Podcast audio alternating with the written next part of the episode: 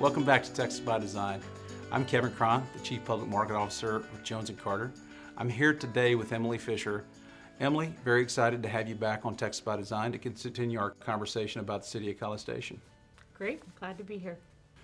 So next topic, um, in today's world, you know, projects are more complicated than ever, you know, requiring uh, really focused collaboration across stakeholders. There aren't many projects that you're going to take on really in the public realm that don't uh, require you to engage with stakeholders.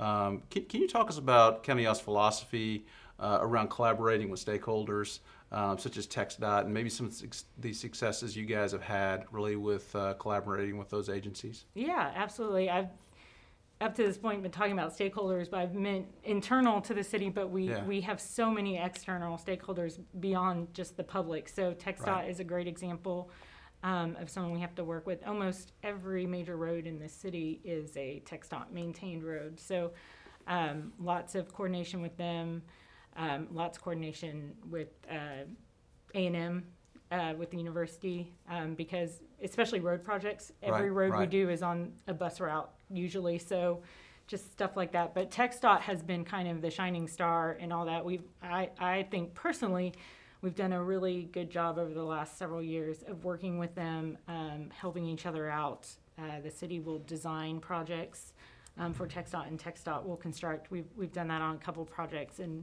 so far it's been a great success. Um, we work really well with them. We uh, are at the point where we bounce ideas off of each other. Um, which I think is working. I, I would hope they would say the same, but it, has been it's been great uh, to work with TxDOT the last couple of years. That's fantastic. So it sounds like these joint funded projects, you're able to identify a need, really work together, and really bring value to the public once again. Yeah, yeah. We found that um, sometimes if if a project was designed, TxDOT, uh, the ability for them to construct it or secure funding or however they do that, would, right. you know, it, that chance goes up if there's an already sh- shelf ready project. So we started. Uh, the FM 2818 widening project, we actually, that came out of the 2015 bond. We, Sure. we designed that, and then TxDOT is, I think they're starting um, early next year on construction. So uh, really worked with them on a very unique street section for that road, but that's a topic for another. We could do a whole another another podcast Texas on that. Yeah. absolutely. Yes, but uh, so uh, looking forward to that, and um, yeah, we've just been real lucky in the collaboration that Good. that we've had with them. That's great. That's great. So, as far as planning, when it comes to these, these jointly um, funded projects, does it require a higher level of planning, and, and how do you guys go about doing that?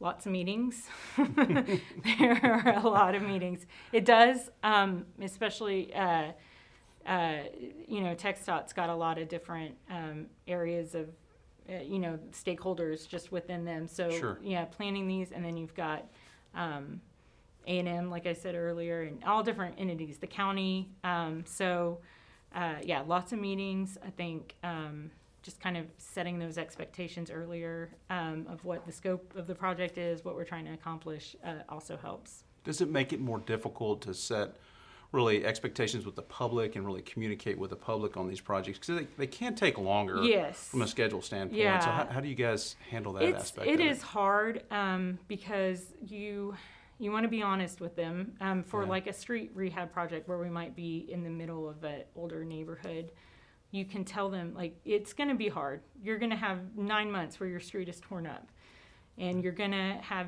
issues accessing your driveway or your mailbox. But you know, um, and we try to set that up front. You know, it doesn't always.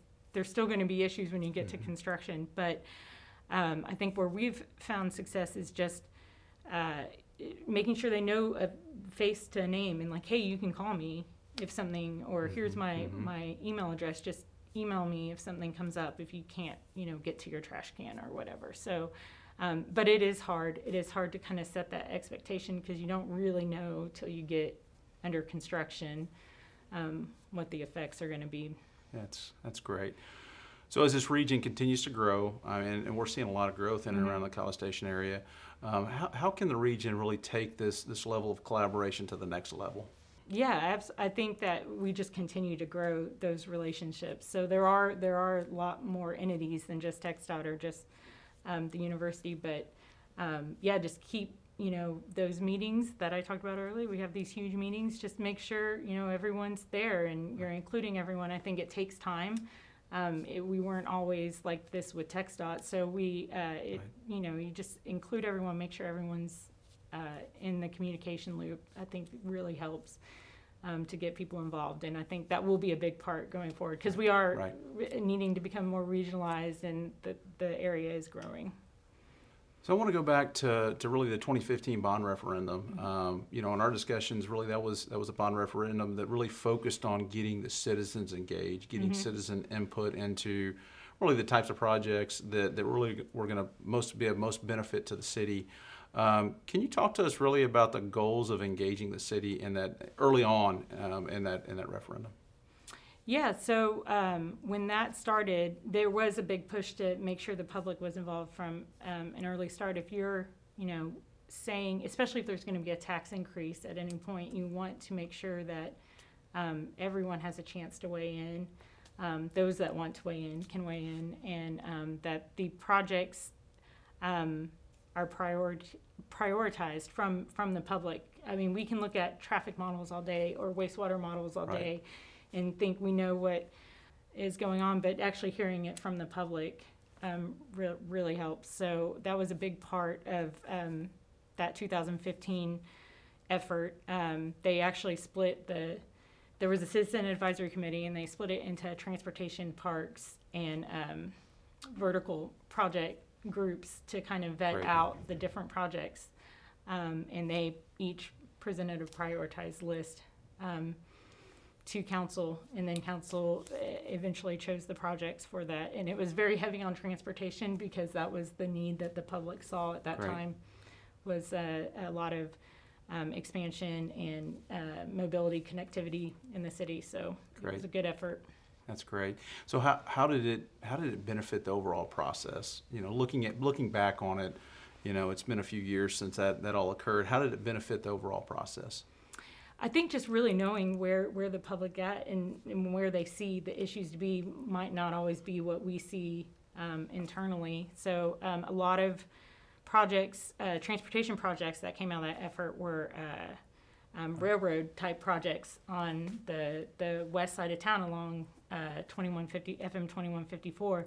Um, which we all knew that that was a problem, but I, it kind of elevated it as Sure. a problem once the public started pointing out like, hey, we need these these uh, safety improvements. So um, I think that really uh, i that's a benefit to it. It kind of hones you in onto where the problems actually are according to the public. Right, so. right. Sounds like engaging the citizens really helped to validate the needs. Yes, Is that fair? yes, yeah, that's a great way of putting it. Exactly. That's great. That's great. So a little bit more on that topic. Um, did did the public maintain their level of interest uh, really in the delivery of the projects? You know, you had a lot of interest at the beginning of the bond referendum. Did you see that that interest maintained throughout the delivery and and uh, really even construction of the projects?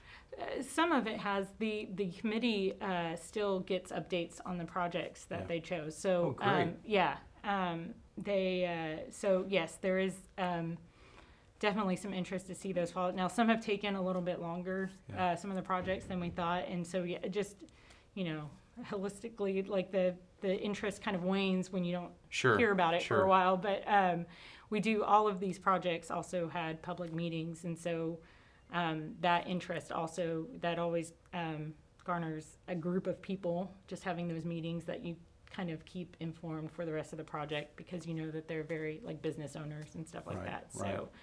Um, there has there yes, so the there's been continued interest. Um, since that time to, to see the project. I love the fact that you guys continue to engage them. I, I think I think that's I think that's so powerful that you continue to engage them throughout the entire design process. So it really says back to the public, to the citizens of, of, of the city that, that hey, we're, we're we've listened and we're delivering against the needs that, that you identified. So that's Mhm. that's interesting. So the city's seen tremendous growth and development over the last few years. Um, can you talk to us a little bit about how development actually helps to influence y'all's decisions and priorities from a CIP standpoint? Sure, yeah. Uh, growth, of course, is going to drive, um, especially from a, a transportation standpoint, it's really going to drive those those major road projects where we're widening the road. Our southern uh, border of the city is up against the county, so as Okay. we've through the years annexed um, the the roads in that part of town um, are are county roads that are now needing to be turned into um, arterials and collectors, and not uh, county sections. So all all because of growth, and so. Um, that, that is a big driver, um, especially on the south part of town in transportation projects and, and, um, you know, you, I always feel like we're just trying to, to keep up, but, um, I think we've done a good job of Right. identifying the upcoming projects and, and what needs to be done to accommodate. Well, fantastic, fantastic. So, as development comes at you and it comes at you rapidly, um, does that does that require you to constantly look at the priorities and how they're shifting? Yes, Yeah. yeah, it does. Um, it, it, uh, for sure. And things that you, uh, you know, five, seven years ago, I might have thought were really high priority projects because you just you think, well, that's the direction the growth is going, have turned out not to be. And then other parts of town um, kind of pop up, and your, your uh, schools is a big driver of that. Um, wherever they put a school, you know, there's going to be a lot of traffic. So, um, uh, working, and that's another good example of an external stakeholder that we work great with. We love working with the school district. Yeah. They've just been great. But um, uh, yeah, so where we think focus might be somewhere, a school pops up somewhere else, maybe we need to shift our, Sure. our focus over to that area. Sure. So, as, as far as the city partnering with with developers, what does that look like? Have you seen um, partnerships forged that actually have benefited really the public as a whole? Yeah, I so uh, the city does um, participate in in um, some development driven things. CIP has not seen a whole lot of it, but we Yeah. have there are a couple of instances where um, we've been able to work with developers that might need an improvement um, down the road that we could address now with our capital project. And of course, everything's cheaper to build now Mhm, than in the mhm. future. So um, we have uh, this particular example was a intersection that we were signalizing and simple signal project, but Sure. their development would require some additional lanes in the future. So Okay. we partnered with them. Um, they were able to contribute and we could build that now so we don't have to touch it in the future. So yes, uh, uh, definitely um, something we do. The city does in general CIPs, starting to see more of that as, as we're kind of going to these, these areas that are growing. Um, but we definitely do like to work with developers and, and try to see if we can't work something out. A win-win. Benefits everyone, Yeah, yeah. yeah, win-win, absolutely, creating those win-win scenarios. Really, last question for you, Sure. just kind of looking at, at everything that you've accomplished over the last few years, that the city's accomplished over the last few years. Um, just in your words, what do you see, where do you see this going? What does the future look like as it relates to just uh, CIP delivery and, and engagement of, of, of um, capital improvement projects for the city of College Station? Well, I see lots of projects in our future now. As the city continues to grow, I do see an uptick in projects, and um, I'm really excited to kind of see where the technology aspect takes us. I know um, just in the last several months, learning to work remotely and how much we've been able to accomplish that way. I know that there's more innovative ideas out there to, to help our process. So, looking forward to learning those in the future um, and just excited to see the city city grow as I was saying it's my hometown so it's it's always Right, exciting right. to see things come up the city hall is going to be uh, huge it's going to be just kind of a focal point um, of the, the city so really excited to see that um, happen Well, fantastic, fantastic. Emily, and thank you so much for being a part of our program today. It was definitely a pleasure to get the opportunity to talk to you and learn more about what's going on in the city of College Station. yeah absolutely thank you And thank you for joining us on this episode of Texas by Design. If you enjoyed this episode with Emily, please give us a five star rating or like us on YouTube. Please subscribe to our podcast and follow us on social media so that you can be alerted of any future episodes of Texas by Design. Thank you again for joining us, and we look forward to seeing you next time.